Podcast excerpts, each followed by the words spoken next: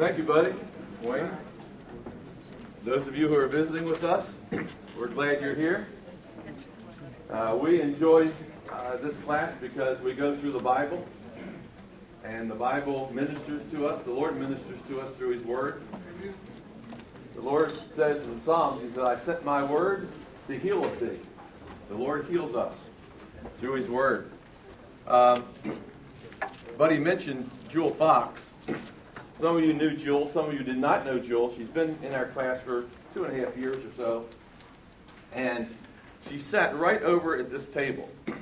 And this is some of her dearest friends right here. Jewel was born in 1921. So you do the math. What's that make it? 87 years old. And uh, that's why George Smith always liked to sit next to her. It made him feel like a teenager. Thank you. George is like some of those gigolos. He always hunts for an older woman, you know.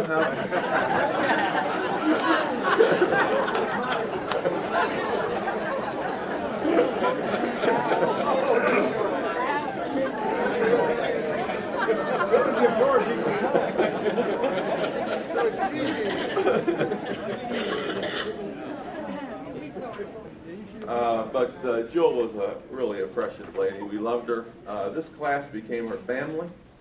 Uh, she was over at uh, Plymouth Park Baptist Church and got to a point where she couldn't drive, you know, on a regular occasion. And Dickie Springfield started bringing her to this class. And she struggled whether she should join this class. She thought she'd be abandoning her old church, you know. But uh, she just fell in love with, especially the people around her table in this class. And she was a really special friend to Lynn, my wife. Uh, when I was installed as the uh, Criswell professor of preaching, she came to that installation service, and she's been precious to us. So uh, we're going to miss Miss Jewel. I looked. At, I had to attend an annual leadership meeting that was scheduled months in advance, and I so I couldn't do the funeral. It was a very it was a struggle for me. And uh, Eric Williams did a great job. I heard heard he sang two songs. Now I've only sung one in funerals, so Eric's has sung two. But I looked up Jewel's name in, in the scripture, and I saw there are three places in the Bible where the word Jewel is mentioned. It's very interesting. Uh, uh, the first place was the scripture says, "The lips of knowledge are like a jewel." The lips of knowledge are like a jewel. That means that uh, when you get somebody who gives you wisdom, gives you advice, good advice, uh, that's precious. It's like a jewel. And then the other time is when God rescues Israel out of her sins. She's been in captivity, Babylonian captivity, and he delivers her, and he says, And I will put a jewel on your head. And uh, that means, you know, I should have, God could have just let Israel remain in Babylonian captivity, but he loved her and he rescued her. He considered her his wife. And then he decks her out in a jewel. That's how precious she is. It's like the uh, prodigal son when he comes home and his father says, Put the best robe on, get the best calf out, and put the biggest ring you can find on his hand. That man loved his son.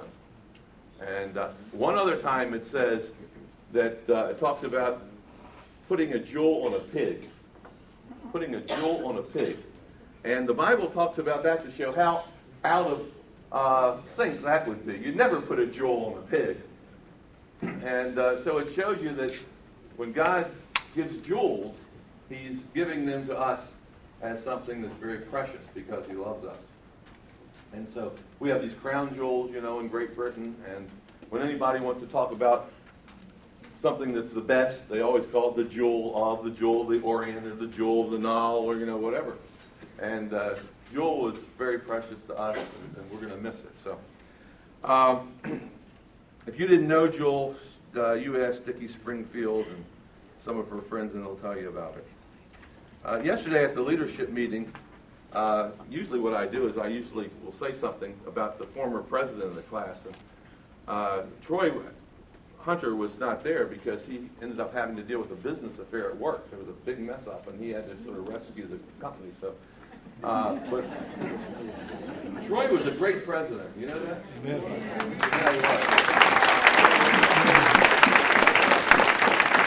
he was. or, he was definitely organized. He had his notebook and had a sense of humor and kept us right on track. And most of all, Troy's a church man. Troy, we appreciate the year service that you gave us, so thank you very much for that. And where's Buddy? Buddy's got big shoes to fill, but you know what? Troy had big fill, shoes to fill as well when he came in. So, Buddy, just take your time, get oriented, and everything is going to work out fine. Now, take your Bibles and turn to Luke chapter 13. Luke chapter 13. And we have a story here of Jesus healing a woman. And as I mentioned last week, after our Sunday school lesson, we're going to pray for the sick. And we're going to have three stations where if you want prayer, uh, that you can go to. One will be over in this area, one will be back here in this area, and one will be over in that area where we have some room. And I'll be explaining that more. But uh, if you, if the Lord, if you've just been sick and haven't been able to get over this sickness, uh, we want to pray for you today. So we'll talk more about that after the lesson. But we're going to start at verse 10, uh, Luke 13 and verse 10. And today we begin a new section, and we're going to see that we have a new setting as well. Uh, this last section went from chapter 951 to 13.9. That was a section within the, the Gospel of Luke. And now we start a brand new section that extends for several chapters. Now look at verse 10. It says, As Jesus was teaching in one of the synagogues, now Jesus was teaching in one of the synagogues on the Sabbath. Notice that word Sabbath, it's mentioned five times in this passage, which means it's a very important word, and that's what Luke wants us to understand. And the setting is Jesus is in a synagogue. Now, Jesus has not been in a synagogue for chapters. In fact, in that entire last section, he didn't step foot inside of a synagogue. Now, he may have, but Luke didn't record it. The last time we saw Jesus in the synagogue was in the sixth chapter.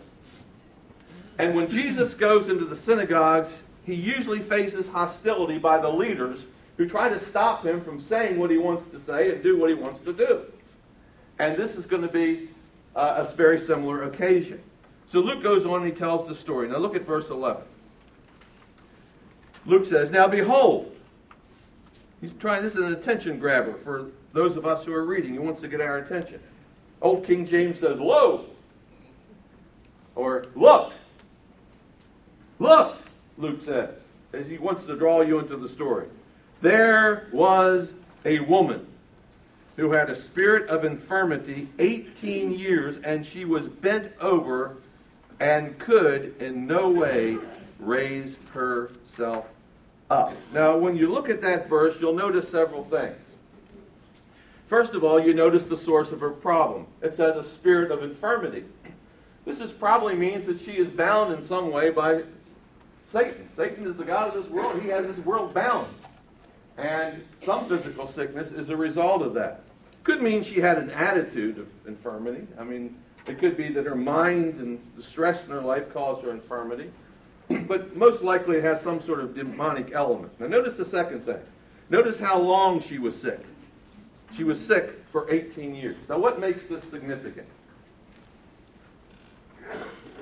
You ever heard the word 18 before?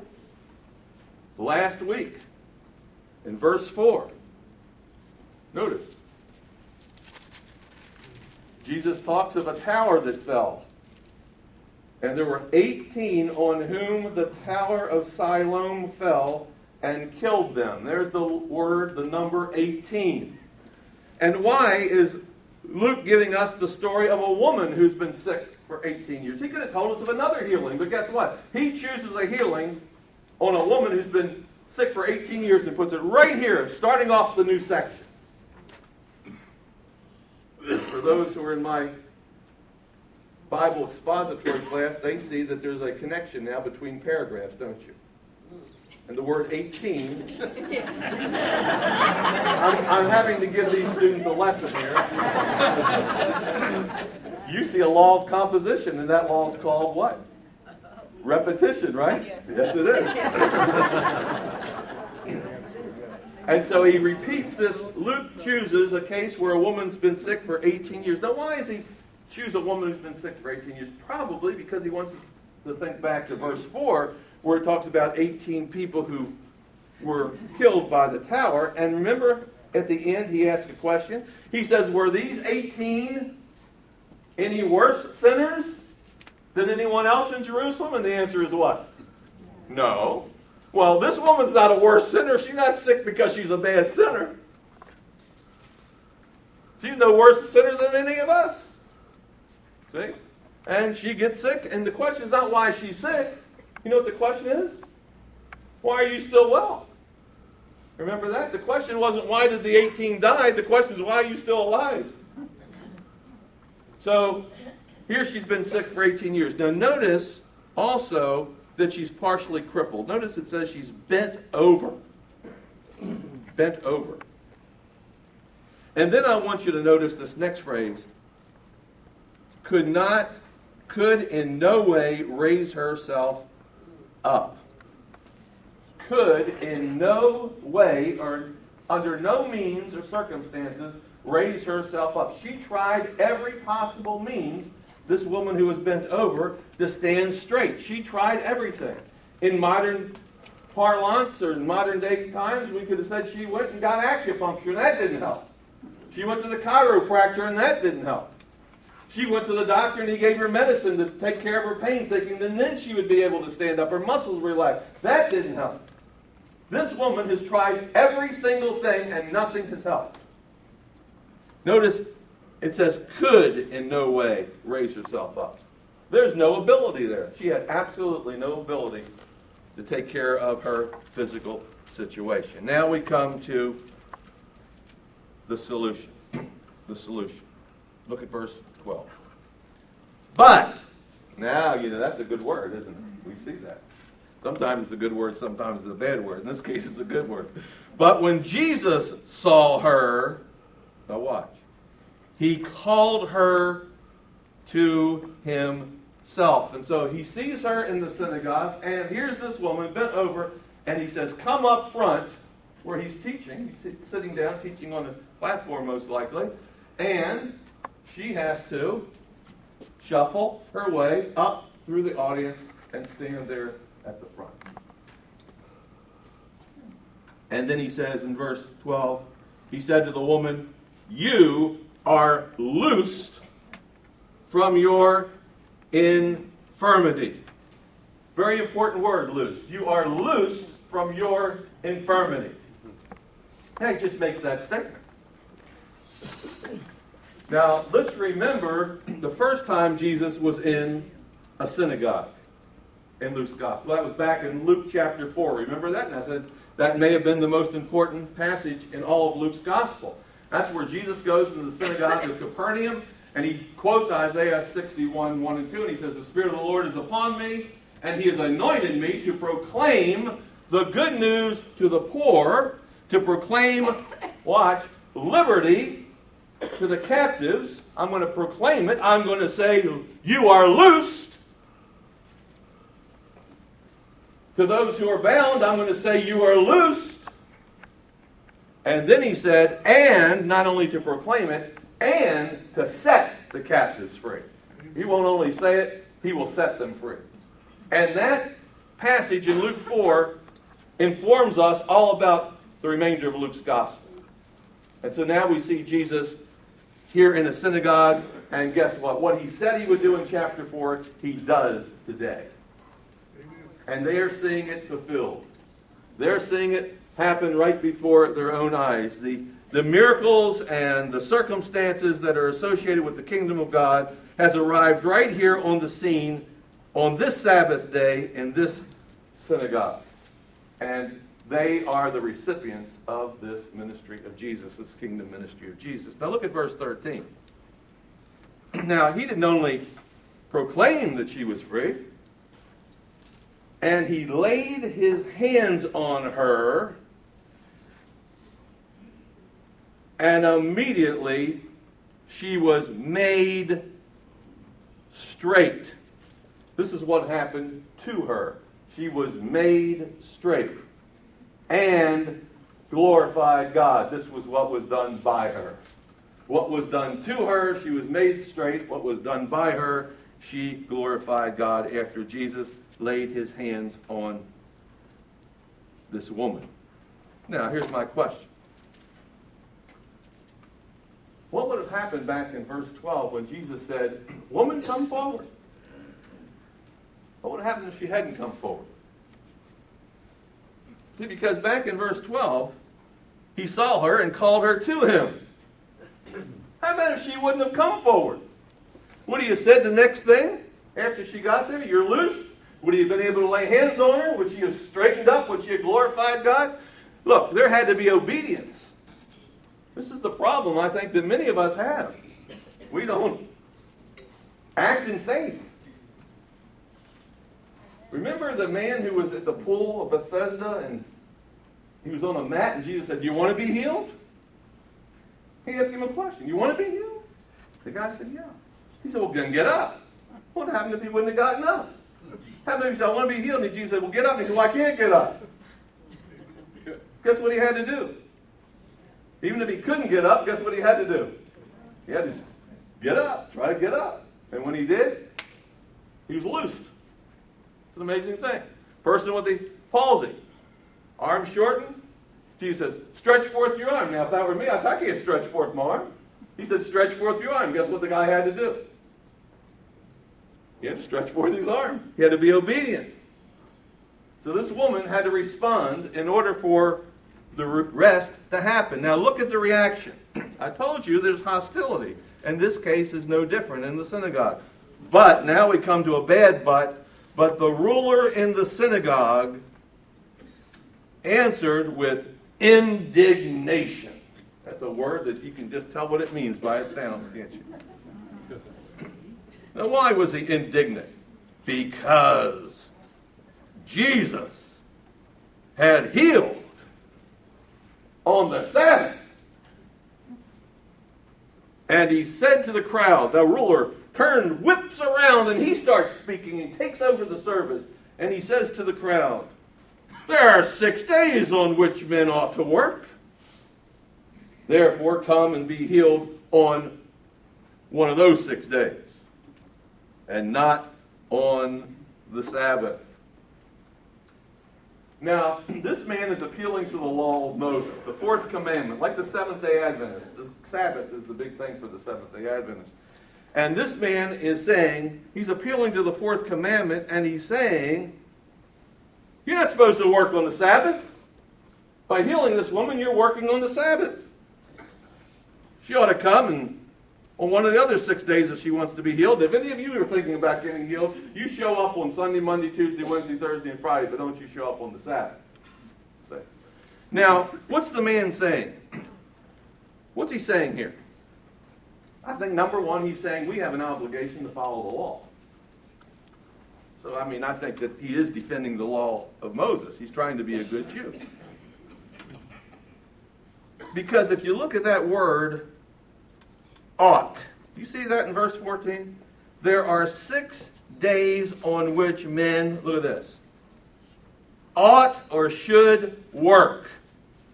That word ought, an old King James word, carries with it moral necessity. Uh, we're under a moral obligation to work six days, but we're under a moral obligation on the seventh day to rest. That is a moral imperative that we're under. He's trying to defend the law. But also, you know what he's saying? This woman's problem wasn't life threatening. She's been sick for 18, 18 years. What's another day? You know, she could have waited the next day to be healed. And if any of you are coming and your situation isn't life threatening, you, you don't have to come on the Sabbath and break the law. We're under an obligation to keep the law. So that's what the ruler says. Now, he's actually quoting from Deuteronomy chapter 5, where the Ten Commandments are listed and they're explained. Now, look at verse 15. We have Jesus' response. Then Jesus answered. Now, by the way, that would sound pretty decent. So, you know, that sounds pretty good what that man says, but look what Jesus says. He answered him and said, Hypocrite. Hypocrite. Some translations say hypocrites. You're all a bunch of hypocrites. That's a way to endear yourself to a crowd of hypocrites. And then he asks a question, a probing question. He says, Does not each one of you on the Sabbath loose his ox or donkey from the stall and lead it away to water? And the answer is what? Yes. Even on Saturday, your donkey who's tied up needs water, your ox needs water. You will lead it away and you'll give it water. What's Jesus saying? Jesus is saying, is that life threatening? Getting your donkey a drink of water?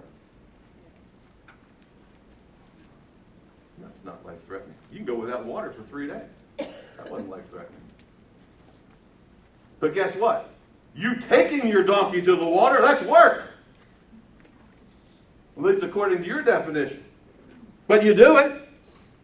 That's why he calls them hypocrites. See, you're defining the law one way and you want me to put me under that obligation, but you don't keep the very definition that you've given. And that's not what God meant anyway.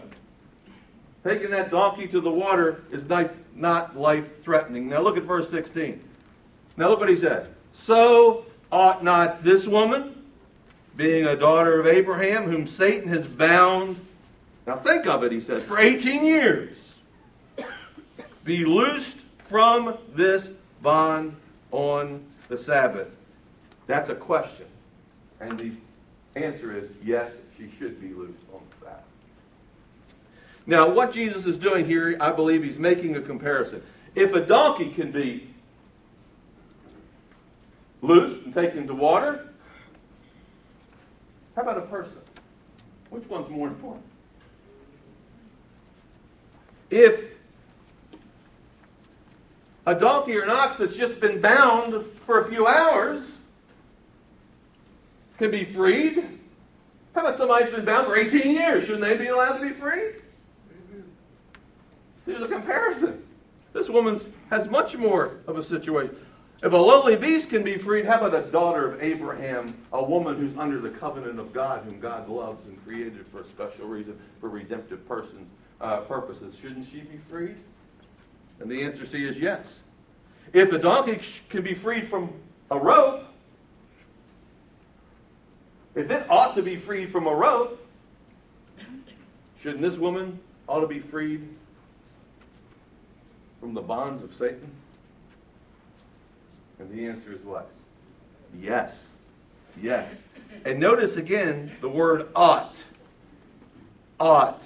We're under, it's not only you should you do it, you're under a moral obligation to do it, even on the Sabbath.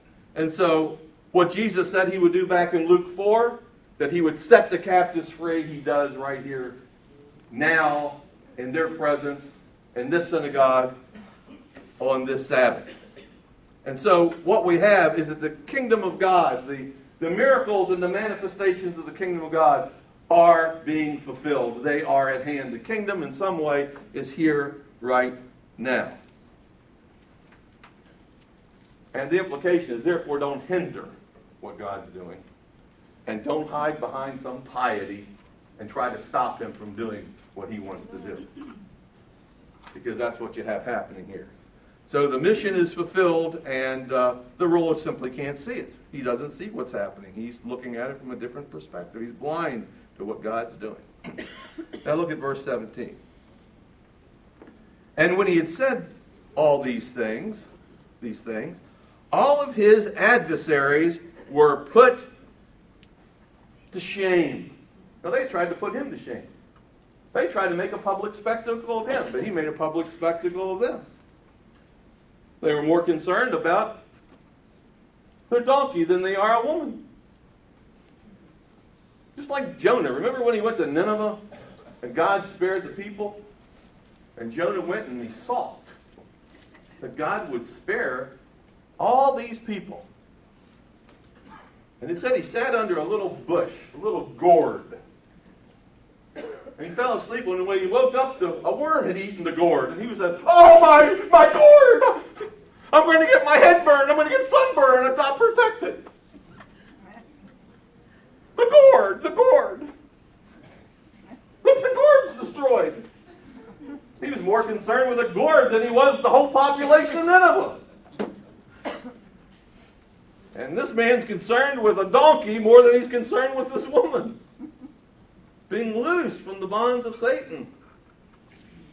So Jesus, by giving that example, puts them to shame, and all the multitude they rejoiced. The crowd they were they were thrilled for all the glor- for all the glorious things that were done by him. So there's the miracle. Okay? Still with me? Now we're going to find the lesson that Jesus gives based on this miracle. Okay? Look at verse 17. Verse, verse 18, rather. Then he said, some translations say, therefore he said, based on what he's just done, based on the miracle, Jesus now teaches something. He's going to teach us a lesson. And here it is. Therefore, he said, What is the kingdom of God like? And to what shall I compare it? Well, that's a good question. What's the kingdom of God like? What would you compare it to? He says, It is like a mustard seed, which men took and put in which a man took and put in his garden, and it grew, and it became a large tree or a large bush, and the birds of the air nested in its branches. Now, that's what the kingdom of God's like. Now, why is he saying in verse 18, then he said to them, What is the kingdom of God like? Because he's given them a demonstration of what the kingdom of God's like in the synagogue. There's healing, there are miracles, there's salvation, there's deliverance. Satan loses territory. And now he's going to explain it. He says, now, based on this, what is the kingdom of God like? I'll tell you what it's like. It's like a mustard seed. Doesn't seem very important. Doesn't look like a big deal. It's just a small seed. The farmer puts it in the ground. Seems like something pretty insignificant.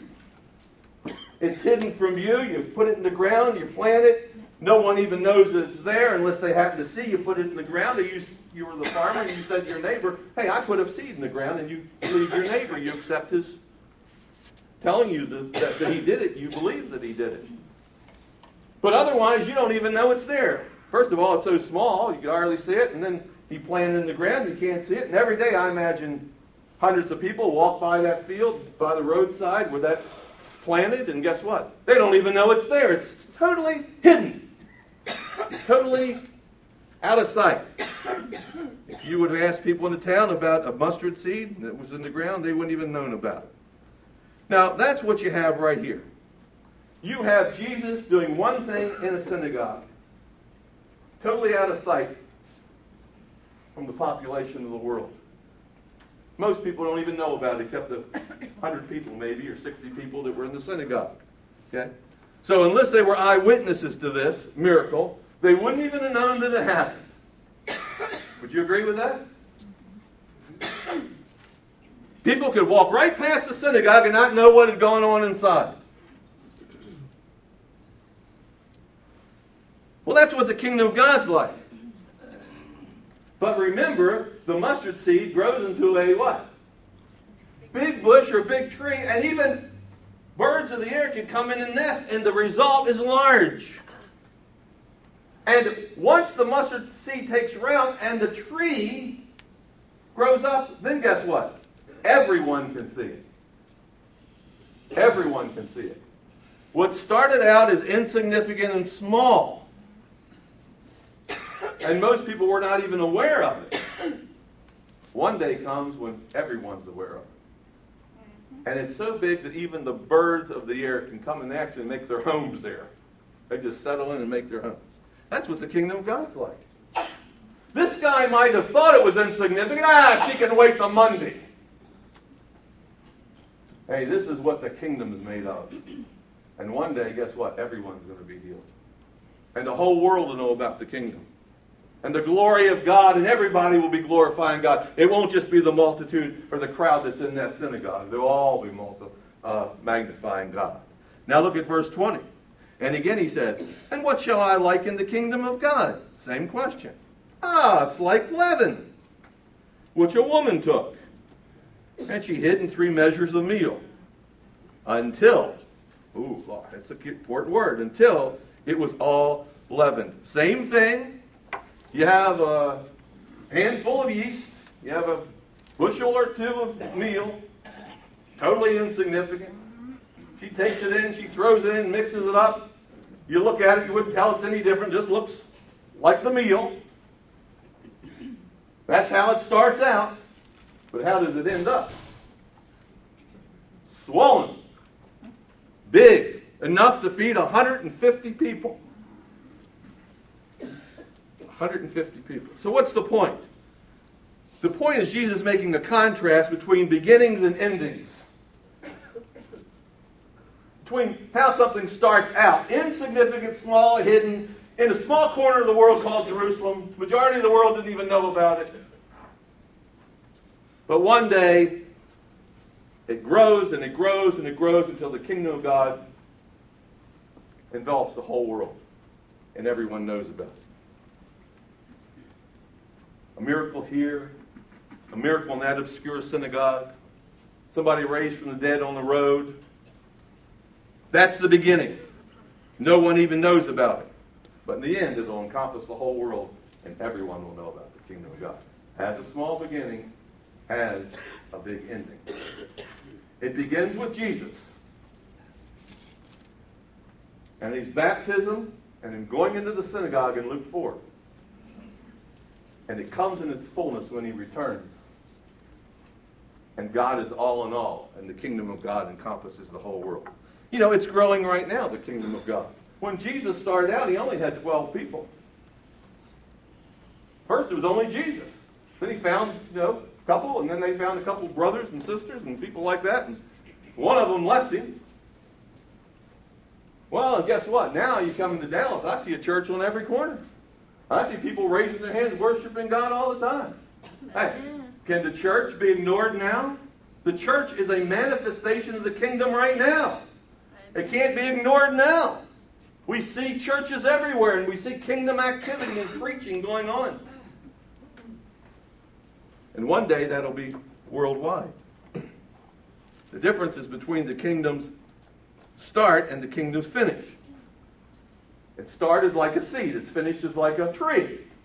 Its start is like a handful of yeast. Its finish is like 300 loaves of bread, you know, which is enough to sustain everybody.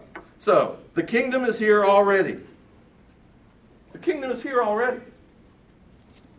But it's not yet here in its fullness. But it's always coming. Always coming, always growing.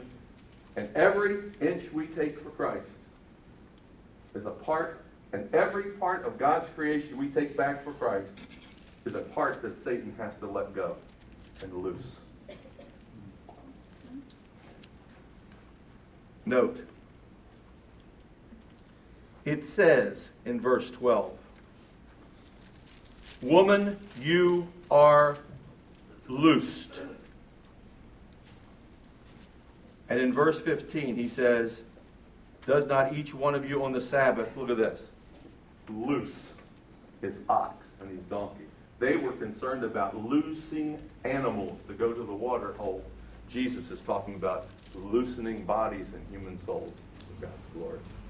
So Jesus has come to set the captives free. And when the kingdom comes, there's not going to be any more death, there's not going to be any more sickness, the glory of God will shine throughout the entire world. And right now, the kingdom is growing. And I want you to know something. If Jesus healed in the past, he can do it again.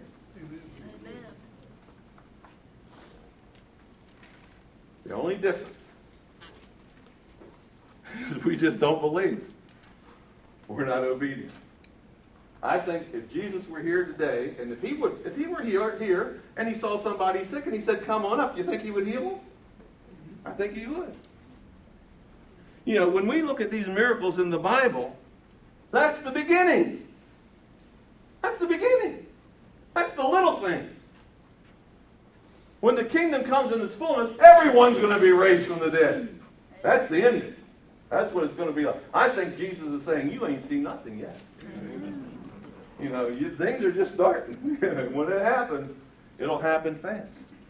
So, what we wanted to do this week, because we were coming to a healing passage, is we wanted to pray for the sick. So, what I'm going to do is I'm going to close out our message here with prayer, and I'm going to give you, give you some instructions. Can we do that?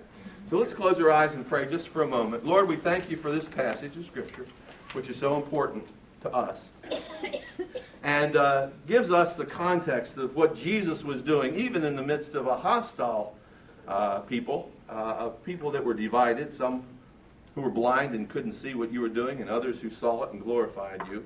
And now, Lord, we're going to just ask that you do miracles amongst our people. Uh, we are a manifestation of the kingdom. We are your church. Uh, we ask, Lord, that you minister to us in our midst even this morning. That Jesus, that you will be glorified and your Father will be glorified. In Jesus' name we pray. Amen. Now here's what we're going to do. Okay? Some of you are very sick, and some of you are chronically sick. Some of you are deathly sick. We're going to have three stations. We're going to have a station back in that area because there's room. Okay?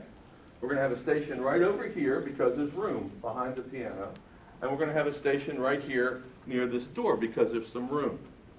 And at this station, Dr. Kane, who's a medical doctor, is going to stand up. And David McKinnon is going to be over in that area. And Gene Blaylock is going to be over in that area.